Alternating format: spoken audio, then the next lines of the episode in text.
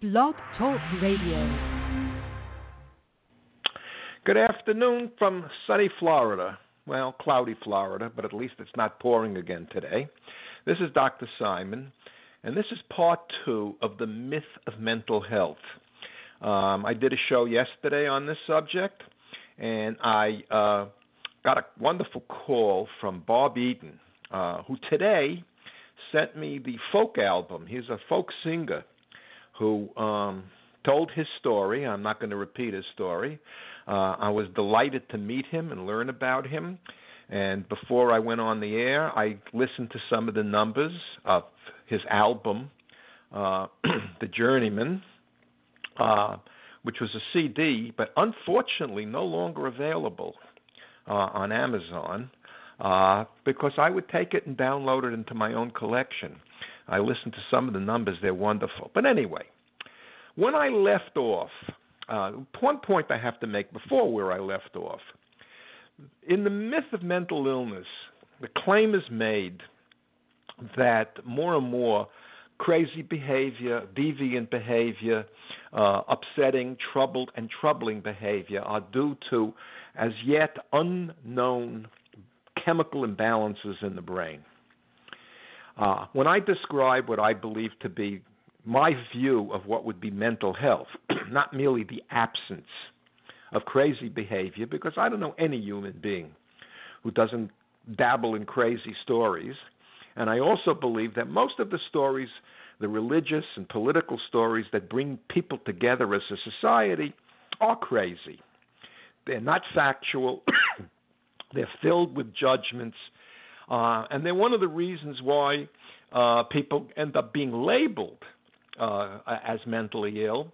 But if, in fact, we take all of the behaviors that society uh, admires, respects, and expects from people, it should be then that we should be able to see that these are due to nicely balanced chemicals in the brain. And of course, nobody is looking to see what the chemical balance in somebody's brain is if they behave uh, according to the standards of society, or uh, if they are very creative and admired and respected for their work or their athletics. Uh, the assumption is that they have a healthy body and a healthy brain, uh, but nobody looks for the specific chemical balances that would define and predict those behaviors that would allow us to actually use the term mental health. That is, a biological understanding of why people are normal rather than the biological understanding that keeps being promoted for why people are abnormal, showing unwanted, disturbed, and disturbing behaviors. So it, it, it blows the whole thing up, that whole bullshit up. Uh, that we're going to find a specific chemical or chemical imbalances. And then, once again, if we do, they will be seen as um, uh, uh, uh, real illnesses, medical illnesses, and they'll be treated by endocrinologists, neurophysiologists, and not people like myself uh, who have a doctorate in, in clinical psychology and never spent a moment in medical school. Um, and and someday, hopefully, that will happen. Someday, uh, I'll talk about it towards the end of this show and other shows because I really enjoyed doing the show yesterday. Um, and at this point, I'm so much at the end of my career that I realized doing this show is not only what my career is about, that and my writing, but um, doing the show is probably one of the best things I've done in my career. Right? I have a goal for this show, and that is to blow up the medical model uh, and convince people, uh, on one hand, uh, if they're professional, stop using it. Let psychiatry die. Let the people who are trained to be in psychiatry uh, find a legitimate um, aspect of medicine to practice rather than the pseudo medicine. Um, I'd like to see it disappear. Now, it won't happen in my lifetime because most of the human race lives in hierarchical situations, not democratic situations. in which they believe they are in some level of society of worth, some level of worth. Not what I suggested at the end of my program, that they and everybody else are more human than otherwise, and that while some people do some things better than other people, that doesn't make them better as people. That the value of every human being should be seen as the same, which is really the hallmark of living in a democratic system. And so, what I want to talk about today is my view of of uh, what mental health is.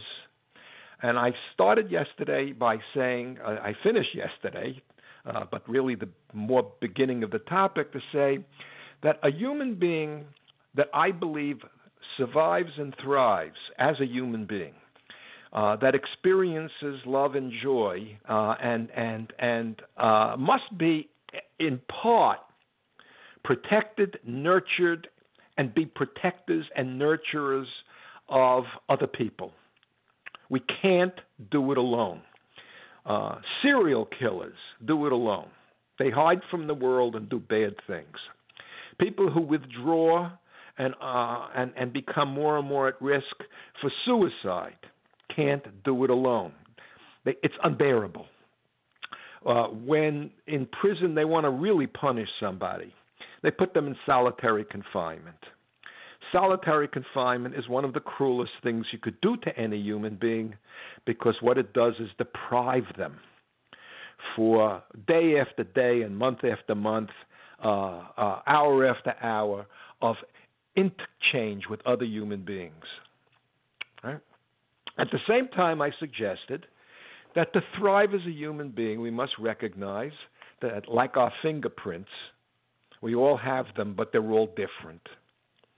And that one of the things that we need to do, or I see as being mentally healthy, is not only to be part of the whole, the community, family, uh, loving relationships, uh, friendships, um,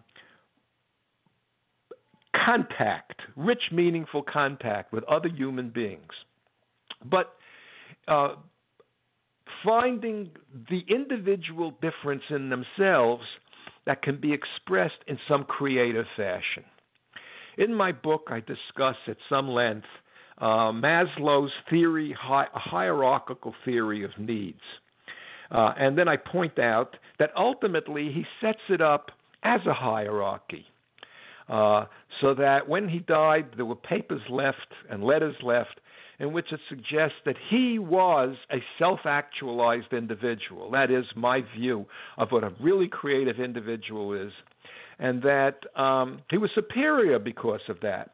And he was a member of a small group of human beings who were equally superior. Uh, sad, sad, sad.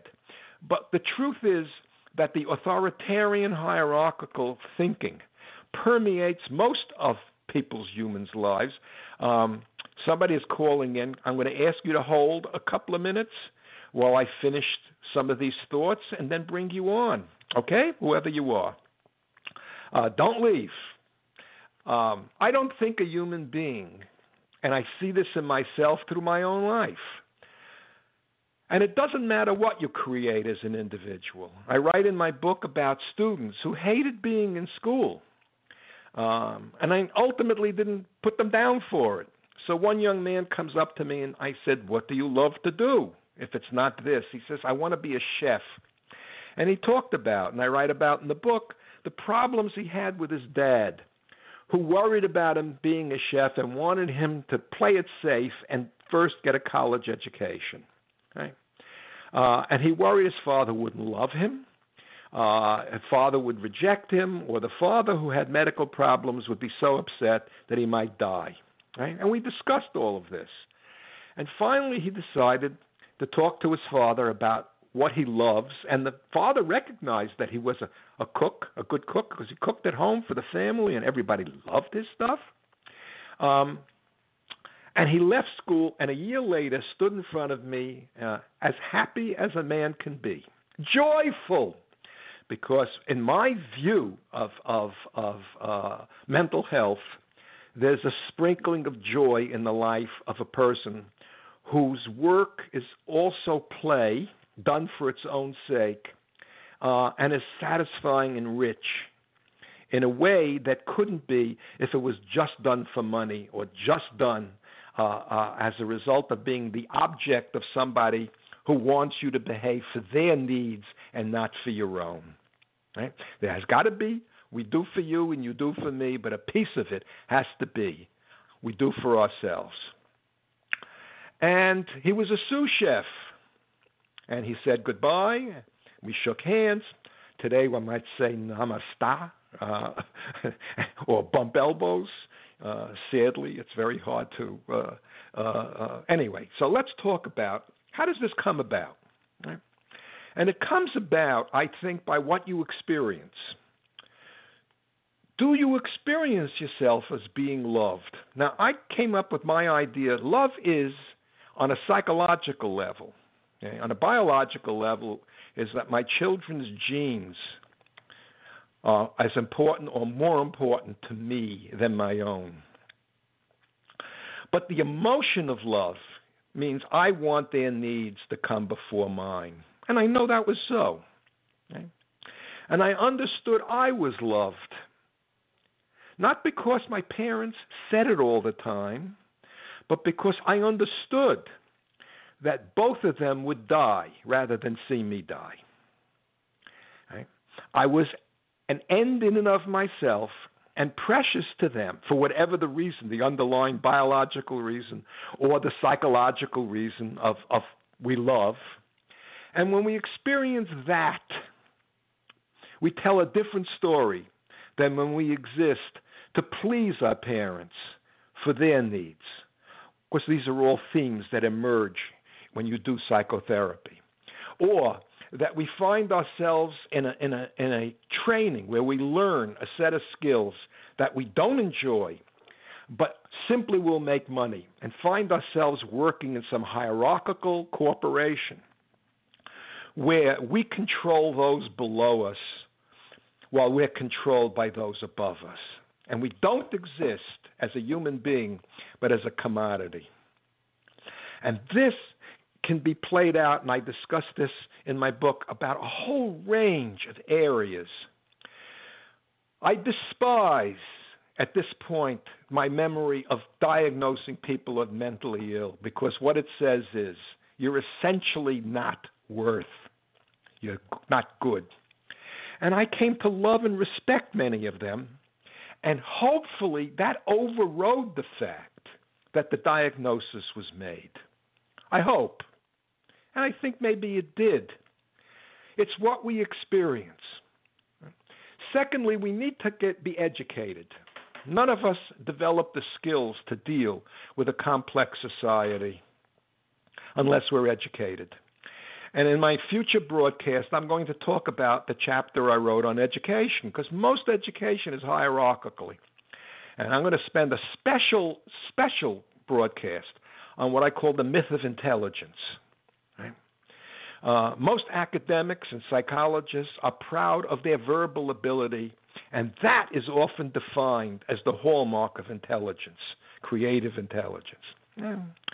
I can read a book, but I can't read a green. And when I watch a real golfer read a green and hit a ball 200 yards within five feet of a pin, that's intelligence. That's brilliance. Right? We need an education. Right? We need that desperately. Right? The the um, we need love. We need an education. We need to find a place for ourselves. And let me now see, since I've been babbling here for a while. Hello. Hi. How are you today? who, who am I speaking to? Uh, my name is uh, Hugh. I just came uh, across your show, and I love what you're saying. I'm actually a global visionary. I've had quite a bizarre life, and I wanted to make you aware of a poem I authored many years ago that sort of sums up what life should be all about. I'm putting it out now globally to transform the whole field of global philanthropy and get people to become more spiritual and take personal responsibility in their lives and manifest a better future based on spirituality and unconditional agape love. So let me be the first to wish you the best of luck on this. And the second thing I want to do is tell me again your name. Well, I'd like to share uh, my full name, if I may, and a, Twitter page. You don't have to have a Twitter account to see the posts, and then I'll direct you to where you can see information about the poem I authored, which also is in the President Ronald Reagan Library. It's been discussed as a weapon against terrorism, and Maya Angelou even commented on my poem. Uh, you can simply Terrific. put my name on the internet. It's Hugh H U G H. The last name Traulsen is spelled T like Tom, then R A U L S like Sam, E like Edward, N like Nancy, and then just put Twitter after my name when you get on the Twitter page. If you scroll down to the date of You? April 20th. Give me the Yep. last name again, because I'm going to Yes, look you the- up as soon as we're. Sure. It's the first letter is T like Tom, then R A U L S like Sam, E like Edward, N like Nancy, and then just S T R A U L S. E N? N like Nancy, T R A U L S E N. Trowson. I got it. Okay. Right. Yeah. And my Oh, last name. So does have. you want to read your poem? yes, I'd love to I. I wanted to let you see where it is, if I may, and then I'll state it. It, on this Twitter page, if you scroll down to the date of April I, I can't do that now. I'm going to have no, to I do it after. understand, but I don't do But- email or texting, so you can take the information from the archives and see this at your leisure. Uh, Okay. on the But my listeners, I think, would like to hear it. yes, well, the poem is titled "Caring, Sharing." It reads, "If you dare to care, then share. If you share, pay heed. God will reward every good deed." It really sums up what life should be all about. If you contemplate the poem long enough, it will force you to take an action to help someone less fortunate than yourself. And when you do that, you're actually being a blessing back to yourself. Don't look for how it's going to come, but it will happen. I agree. I agree. In fact, one of the things, how we are built as human beings, I believe, is that when we cause misery to another, we see the misery we cause and we feel the misery for ourselves, in ourselves. And the opposite is true as well. You bring happiness to somebody, it does tend to make you happy too, don't you think? Most definitely, and people have Yeah. lost the simple, basic things. I, I look to bring them back to that.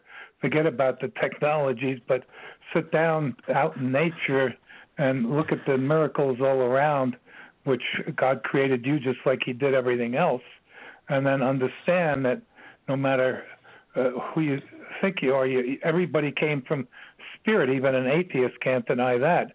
Eventually, you're going to go back into spirit, and the material goods have absolutely no use there. So I say to people that I believe we incarnate to learn the lesson my wife blessed me with so beautifully the lesson of unconditional love as we learn it. Right. Again, we're supposed to be a blessing to others, and I do say we're fully accountable for everything we do here. Okay. Uh, I'm not sure I completely agree about the uh, afterlife or a spirit that will exist afterwards, uh, but I certainly agree 100% with you that there is only one way to live, and that is as with unconditional love. And I wanted to Right. talk a little bit about love and what we need. I said we need education. Uh, we need to experience love. And that becomes the problem. There was a wonderful song years ago by Whitney Houston, who was, a, I thought, a terrific singer. She had a great voice. And tragically, she didn't love herself enough and ended up killing herself with an overdose of drugs. Uh, she annihilated herself, which was sad because such a talented, beautiful person. And the song goes that um, the greatest love of all is the love for yourself. And I reject that in half. If you're not loved, how can you know what love is? It's experience your, yourself in the eyes of another as worth more than they are to themselves. That gives you that sense that you are loved. It's experience, it's in our emotions. And when we build a story around that, because my book and, and, and my show is called The Stories We Live By, uh, that becomes a way of living that to me can be called mental health. The manipulation of other people, the, the, the making of money just for money, um, is, is the denial of love, it's the denial of creativity. Um, it, it, has to be experienced. Um, most of the education I'll talk about when, when I get to it uh, is hierarchical. We grade children and we start sorting them out from higher to lower. I tell the story in my book about a friend I was very close with in the sixth, fifth and sixth grade, and um, we were in the same class at that point. He was kind of a rambunctious young man, but we used to play around constantly. We ran. Uh, I, I ruined two pair of pants that my mother could have trouble forgiving me for because we would chase each other around the schoolyard, and I twice fell and tore the, the, the knee on my pants. When I went to 7 1, he was, for a reason I never understood, sent to 716. We were sorted out. I was told how smart I was, and by the way, not smart enough to make the SPs, which really stuck in my craw for a long period of time until I worked through the idea I am who I am, and they are who they are, uh, and and each of us has, to, if we're going to be mentally healthy, and again, the word health is simply a, a, a judgment that's medicalized. It has nothing to do with actual health. It has to do with the quality of life that we live.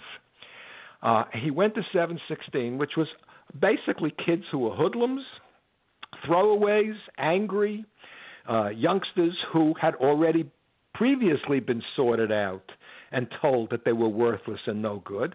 And when we internalize the image of being worthless, no good, we act on it. It becomes our story. So these were kids who used to uh, go out at lunchtime and beat kids up for the nickel that was their milk money, uh, or talk back to the teachers, uh, who sometimes should have been talked back to, but certainly not by them or how they did it. And by the time we graduated in ninth grade, because back then it was it was uh, uh, well actually yeah ninth grade, went to high school. Um, he was unrecognizable to me. We had nothing to talk about. We had nothing to play about. I had been sorted out in one way, and he had been sorted out another way. I never saw him again after that. Uh, we didn't go to the same high school. Uh, I think he went to Theodore Roosevelt in the Bronx. I went to James Monroe in the Bronx. And that stuck with me all my life. And I have watched while people get sorted out by their value and experience themselves as not having value towards some and being more valuable than others. And when the stories are built around that, uh, life is not mentally healthy. But health here is, is a moral term, just as mental illness is a moral term. And um, I would change the entire system. Maybe your poem will change the system. Um, you know, that your poem is embodied in the Declaration of Independence. We hold these truths to be uh, what's the word? I'm losing my mind here today. we hold these truths uh, that that each human being, each man, uh, has certain unalienable rights. In my book, I wrote inalienable, but it means the same as unalienable. Why they use that word, I guess, is closer to Old English. Unalienable life, liberty, and the pursuit of happiness. Although I disagree with the happiness part, you can't pursue happiness Happiness comes from how you live. Okay? And usually, happy people are referred to as mentally healthy, although the word I like better is joy. You can't pursue joy either, but I know whenever I experience joy, it's because I've been me and something good in relation to somebody else my wife, my children, my friends, my community. Uh, makes me joyful. Joy is hard to come by, but maybe if I rewrote the Constitution, it would be life, liberty, and the pursuit of joy. But again, pursuit is the wrong word. You have to live a certain way. And we don't live a certain way that I could use the, the moral term, the, the misnomer, the mythical term, mental health, unless we're treated that way first and experience that. Uh, I had a friend when I taught for many years uh, who was a composer, good composer too, and he didn't want to teach, but he couldn't get his music played. Classical music really doesn't do well in our society. Um, you know, in in the age of Twitter, especially when everything is what 200 140 word characters. I don't remember how it is, but very frustrating. Um, and he wrote symphonies and concertos, and he couldn't get them played. He produced some of his own music and had it recorded, and I thought much of it was terrific. And uh, I said to him once, um, "How can you compose a symphony?" And he said, Easy. You write a book because you think in words. I write a symphony because I think in music. You? Can you think yes. in music? Or do you think in words? I think in information. That's a whole other ball yes. game, and I'm yes, a self-taught expert in what I do. And by the way, each of us, I believe, thinks differently than other people. Even though when we speak to people, we agree that's a computer, that's a book, that's a poem, that's an idea, that's a car. But what we're experiencing is unique in some ways to ourselves. And so he was lucky. He had parents who who supported him, who had him go through an education that allowed him to become a composer. Uh, and his students adored him. Um, but he taught because that was an income and gave him health insurance. And by the way, uh, mentally healthy, whatever that might mean, really depends upon physical health. And what I'm watching now in our society, as people lose their jobs and lose their health care and end up in the hospital, uh, they're going to be saddled with debt for the rest of their lives. What a tragedy. What a tragedy that was going to be. Uh, the worst parts of this, this COVID uh, for some people is death, but the real worst part is going to be what happens to their lives after we decide uh, that that um, you have to go back to work and they have to pay their bills, particularly the health insurance bills. Those hospitals are, are you go into an emergency room, it's two thousand dollars, three thousand dollars. Uh, you're in a hospital for a week, a month. You're talking about could be a hundred thousand dollars. So we're going to have to rethink that, and I don't know if we're going to. You, I'm not sure your poem and my broadcasts are going to resonate enough to lead to political action which leads me to one discuss one more thing related to what I call mental health, and that's being a good citizen. I think we're all responsible to keep our democracy together by voting.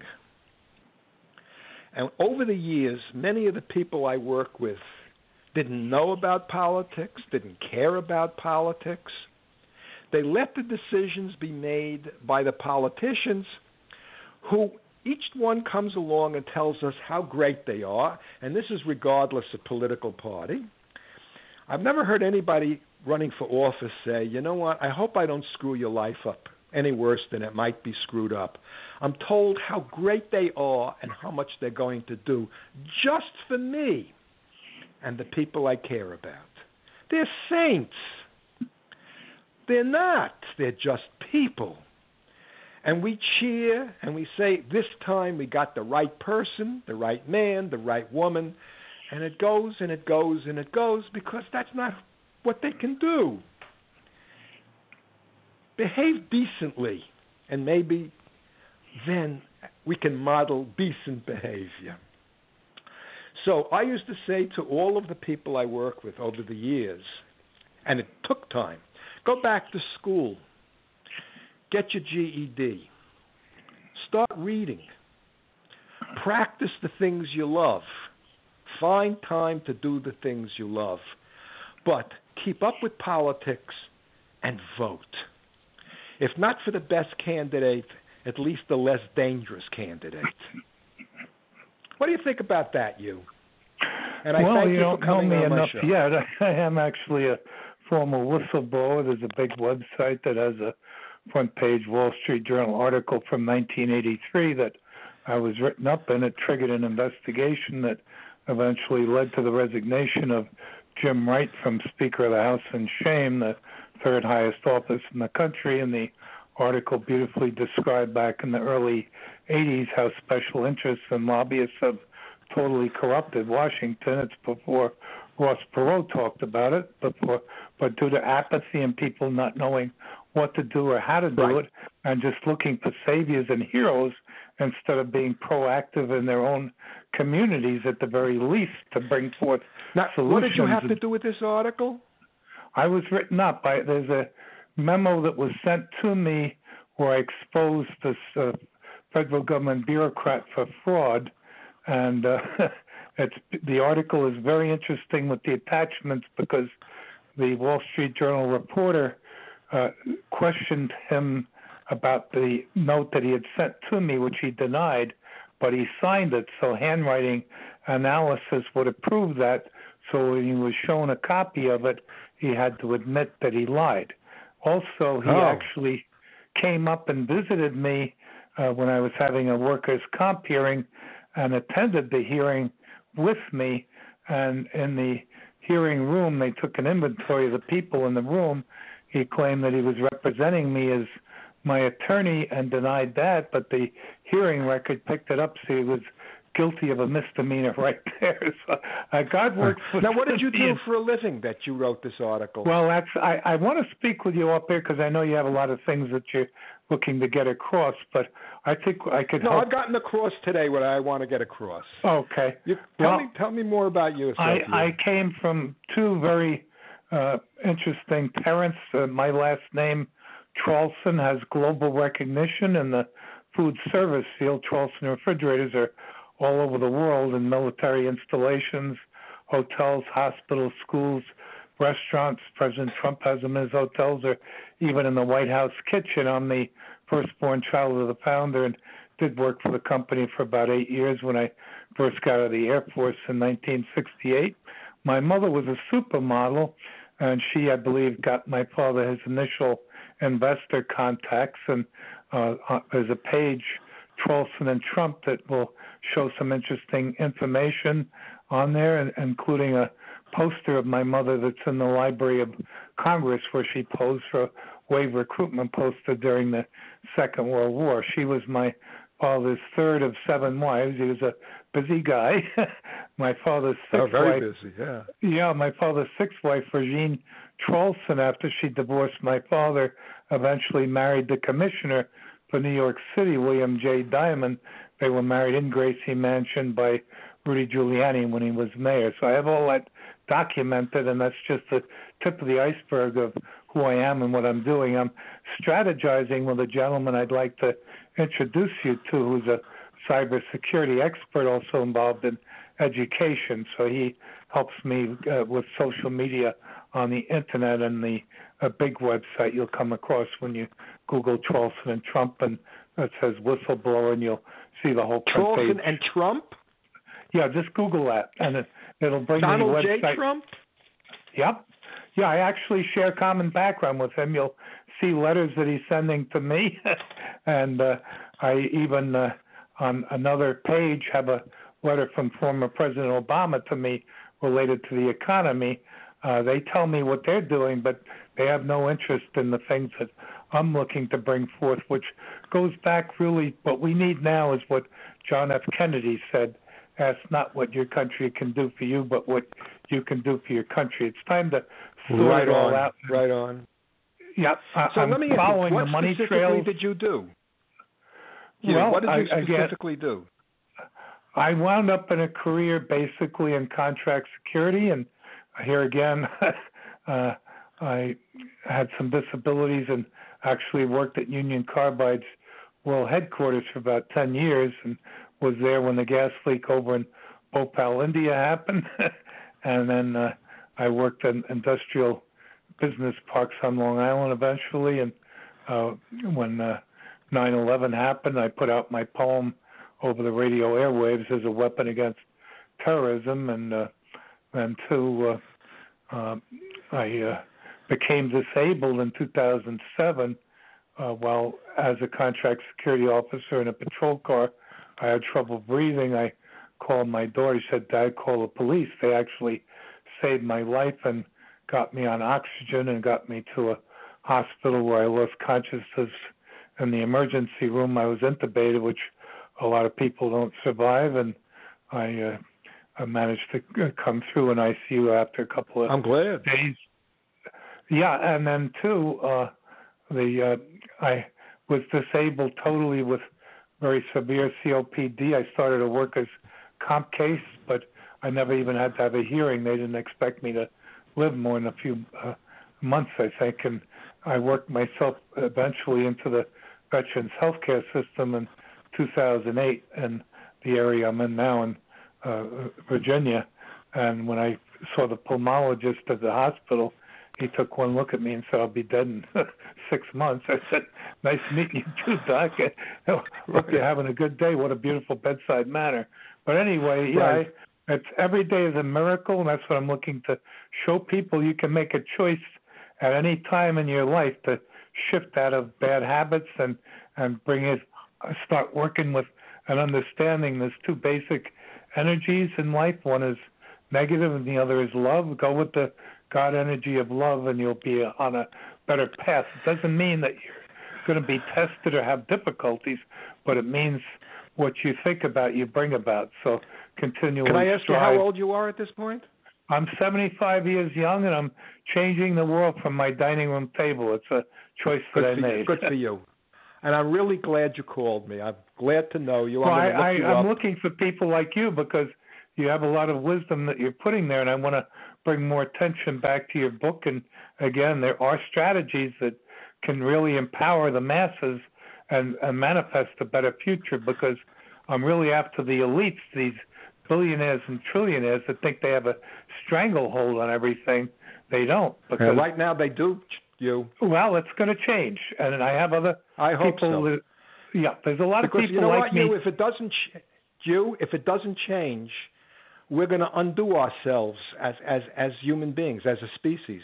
You're exactly right. And we we can't destroy in- the planet we're on. Yep. Uh, one of the reasons we have this pandemic is we're destroying the animals, we're destroying the planet, Yep. knocking down Right. the trees, poisoning Yep. the water, uh, all for money. Yeah, and I, And- and I'm sure you're worth it. familiar with Agenda 21. Are you familiar with that? With what? UN Agenda 21. No, I'm not familiar. I'll look it up. Yeah, that they're looking to depopulate the planet down to 500 million. Who is?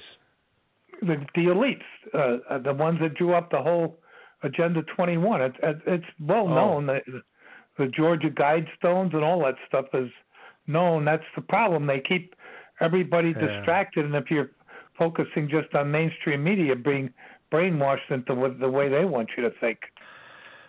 Yeah, yeah. Uh, I think that, that if if we're ro- if the planet is reduced to 500 million, we're all going to have a big hand in it, not just the elites. But I Well, agree. Uh, I, we, I give them a lot of credit for planning it all out. I said the biggest mistake Yeah. they made in their plans is why didn't they get the hell off the planet and leave the rest of us alone to figure it out? This is true. anyway, I'm going to close the show at this point. You, I'm going to All right, if you want up. to hang on to my number, I'll be happy to talk to you some more once you check me out. I will do that. I'm going to write it down right now because lately people have been calling in.